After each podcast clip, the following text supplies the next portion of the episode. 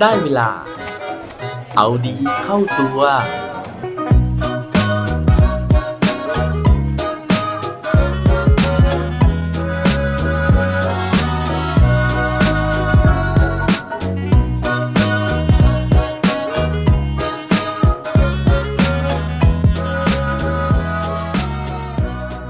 มองหน้ามีปัญหาหรือเปล่าครับ สวัสดีครับ พบกับผมชัชวานแสงบริดีกร และรายการเอาดีเข้าตัว รายการที่จะคอยมาหมั่นเติมวิตามินดีดด้วยเรื่องราวแล้วก็แรงบันดาลใจ เพื่อเพิ่มพลังและภูมิต้านทานในการใช้ชีวิตให้กับพวกเราในทุกๆวัน วันนี้ผมเริ่มเปิดรายการนะฮะด้วยคำถามนะครับ ซึ่ง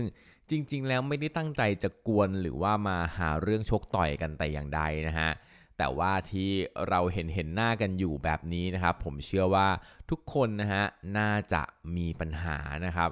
มองไปทางไหนนะทุกคนก็น่าจะมีปัญหากันหมด เพียงแต่ว่าปัญหาแต่ละคนเนี่ยไซส์มันอาจจะไม่เท่ากันนะฮะบางคนอาจจะมีปัญหาเล็ก บางคนอาจจะมีปัญหาใหญ่ บางคนอาจจะมีปัญหาเล็ก แต่ตัวเองเนี่ยคิดว่าตัวเองมีปัญหาใหญ่ แบบนี้ก็น่าจะมีนะครับ ซึ่งเวลาที่เราเจอปัญหากันแบบนี้นะครับ อยากจะให้ถามตัวเองว่า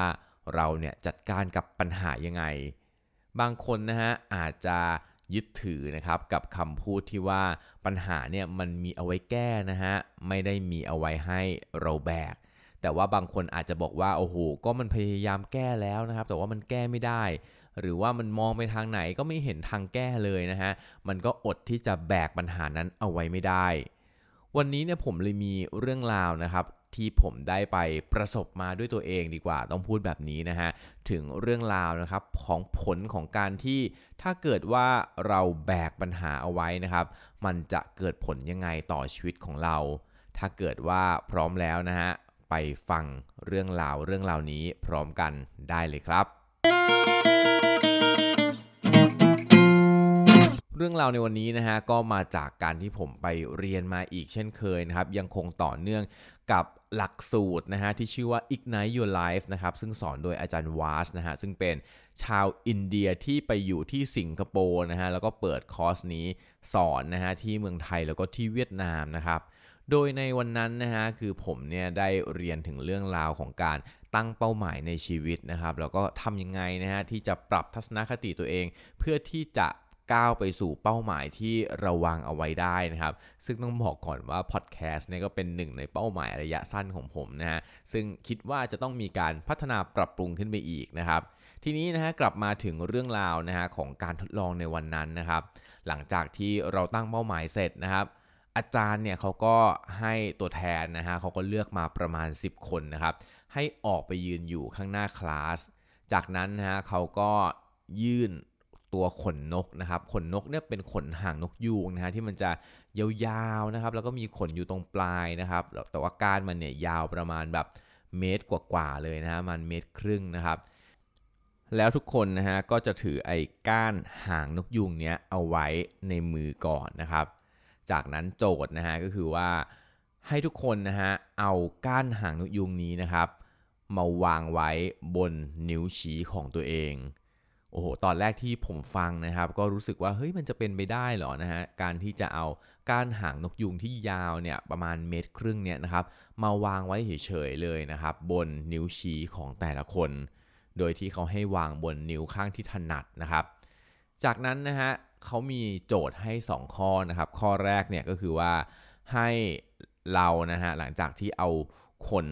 หางนกยูงนะฮะมาตั้งไว้บนนิ้วแล้วนะครับ ก็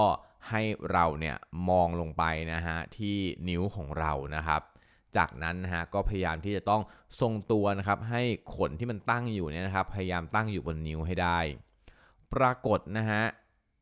ยังไม่เล่าดีกว่า ให้ลองทุกคนลองนึกดูนะฮะว่า ถ้าเกิดมันตั้งแล้วนะฮะทุกคนคิดว่าผลมันจะเป็นยังไงนะครับอะนะครับเล่าต่อดีกว่า ก็หลังจากที่ตั้งนะฮะพอทุกคนเนี่ยปล่อยมือนะครับปล่อยมืออีกข้างหนึ่งนะฮะที่ ประคองมันเอาไว้นะครับ 90%นะฮะของคนที่ยืนอยู่ในแถวตรงนั้นนะครับ ก็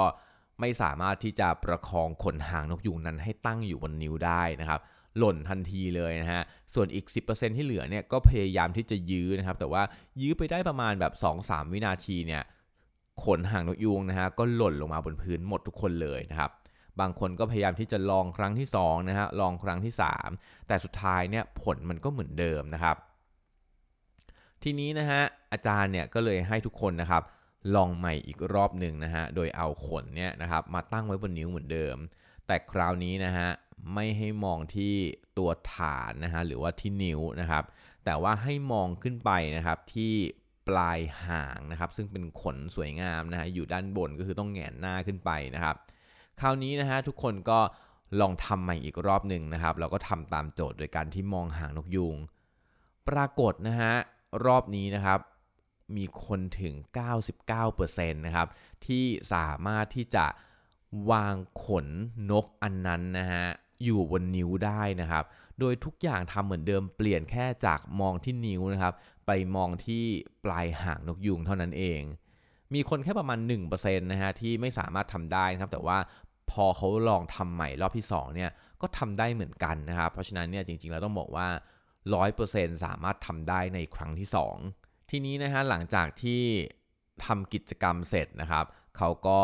มาถามนะฮะเรียกคนที่ได้ทำการทดลองนี้นะครับ มาคุยนะฮะมาแชร์ความรู้สึกว่าเกิดอะไรขึ้นนะครับทำไมครั้งแรกเนี่ยเขาถึงไม่สามารถที่จะตั้งขนหางนกยุงนี้ไว้ได้ แต่ว่าสามารถที่จะทำได้ในครั้งที่ 2 ที่มองไปที่ปลายหาง ซึ่งทุกคนนะฮะก็ตอบคล้ายๆกันนะครับว่า ตอนที่ครั้งแรกเนี่ยพอมองที่นิ้วนะฮะเขารู้สึกว่า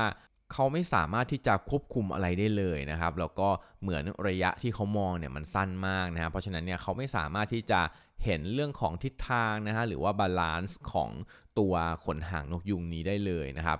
ในขณะที่ครั้งที่2เนี่ยคือพอเขามองไกลขึ้นนะฮะแล้วก็เขาก็จะเห็นนะครับว่าขนหางนกยุงเนี่ยมันกำลัง ไปในทิศทางไหนนะฮะเขาก็พยายามที่จะทรงตัวหรือว่าประคองนิ้วนะครับ เพื่อที่จะเล่นไปกับทิศทางนะฮะของขนหางนกยุงนั้นได้ จากการทดลองนี้นะครับ อาจารย์นะเขาก็สรุปนะครับว่าการที่เรามองสั้นๆนะฮะมองไปที่ปัญหานะฮะมองไปที่ต้นตอของมันนะครับ บนนิ้วของเรานะฮะเราเนี่ยก็จะมัวแต่พะวงนะครับว่าโอ้โห ฐานมันเป็นแบบนี้นะฮะมันจะประคอง บนนิ้วของเราได้ยังไงนะครับ ขนหางที่มันแหลมๆแบบนี้นะฮะที่มันมีพื้นที่อยู่แบบไม่ถึง 1 มิล 2 มิลแบบนี้นะครับ มันจะตั้งอยู่บนนิ้วกว้างๆของเราได้ยังไงนะครับ แต่ว่าเมื่อเรานะฮะไม่ได้โฟกัสที่ปัญหาแล้วนะฮะแต่ว่าไปมองที่ปลายหางซึ่งเปรียบเสมือนกับเป้าหมายในชีวิตของเรานะครับ เราเนี่ยก็จะมีทิศทางนะฮะเราก็จะเห็นนะครับว่าเราจะสามารถ control ทิศทางนั้นได้ยังไง โดยที่เราเนี่ยไม่มัวแต่พะวงกับปัญหา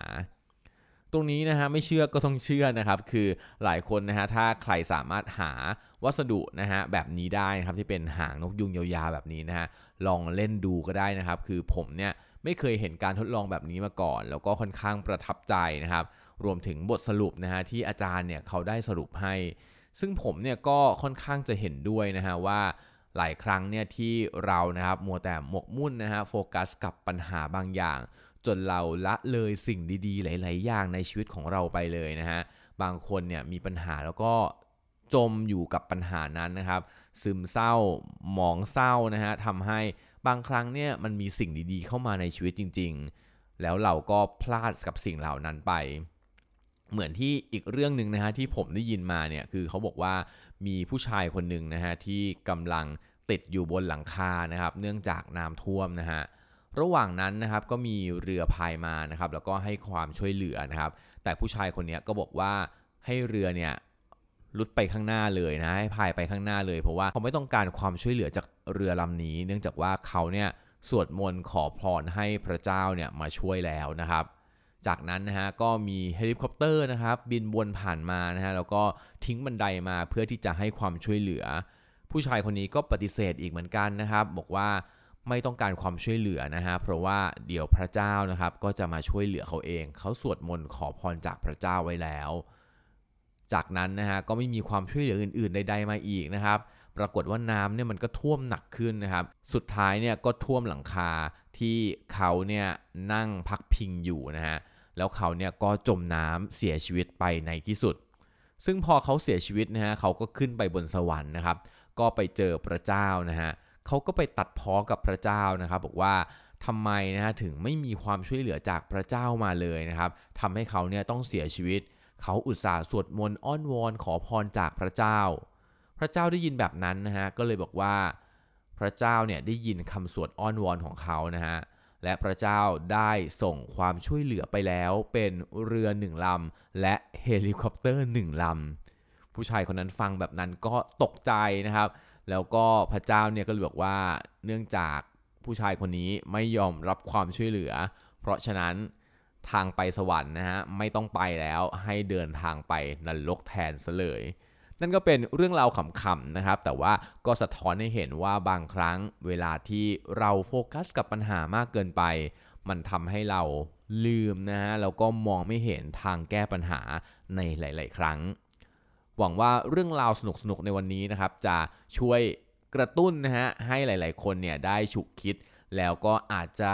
ลองถอยห่างจากปัญหาที่เรากำลังเจออยู่ แล้วลองมองไปรอบๆ บางที เราอาจจะเจอเรือหรือเฮลิคอปเตอร์ในชีวิตของเราแล้วก็เป็นได้ครับ และปิดท้ายวันนี้ด้วยโคดดีโคดโดน เขาบอกไว้ว่า I do not fix problems I fix my thinking then problems fix themselves บางครั้งการแก้ปัญหาที่ดีที่สุดก็คือการที่เราไม่ต้องแก้ปัญหา แต่ให้ไปแก้ความคิดของเราที่มีต่อปัญหานั้นแทนจะดีกว่าครับ อย่าลืมกลับมาเอาดีเข้าตัวกันได้ทุกวันจันทร์ พุธ ศุกร์ พร้อมกด subscribe ในทุกช่องทางที่คุณฟัง รวมถึงกดไลค์ กดแชร์โดยแบ่งปันเรื่องราวดีๆ ให้กับเพื่อนๆของคุณผ่านทุกช่องทางโซเชียลมีเดีย สุดท้ายนี้ขอให้วันนี้เป็นวันดีๆ ของพวกเราทุกคน สวัสดีครับ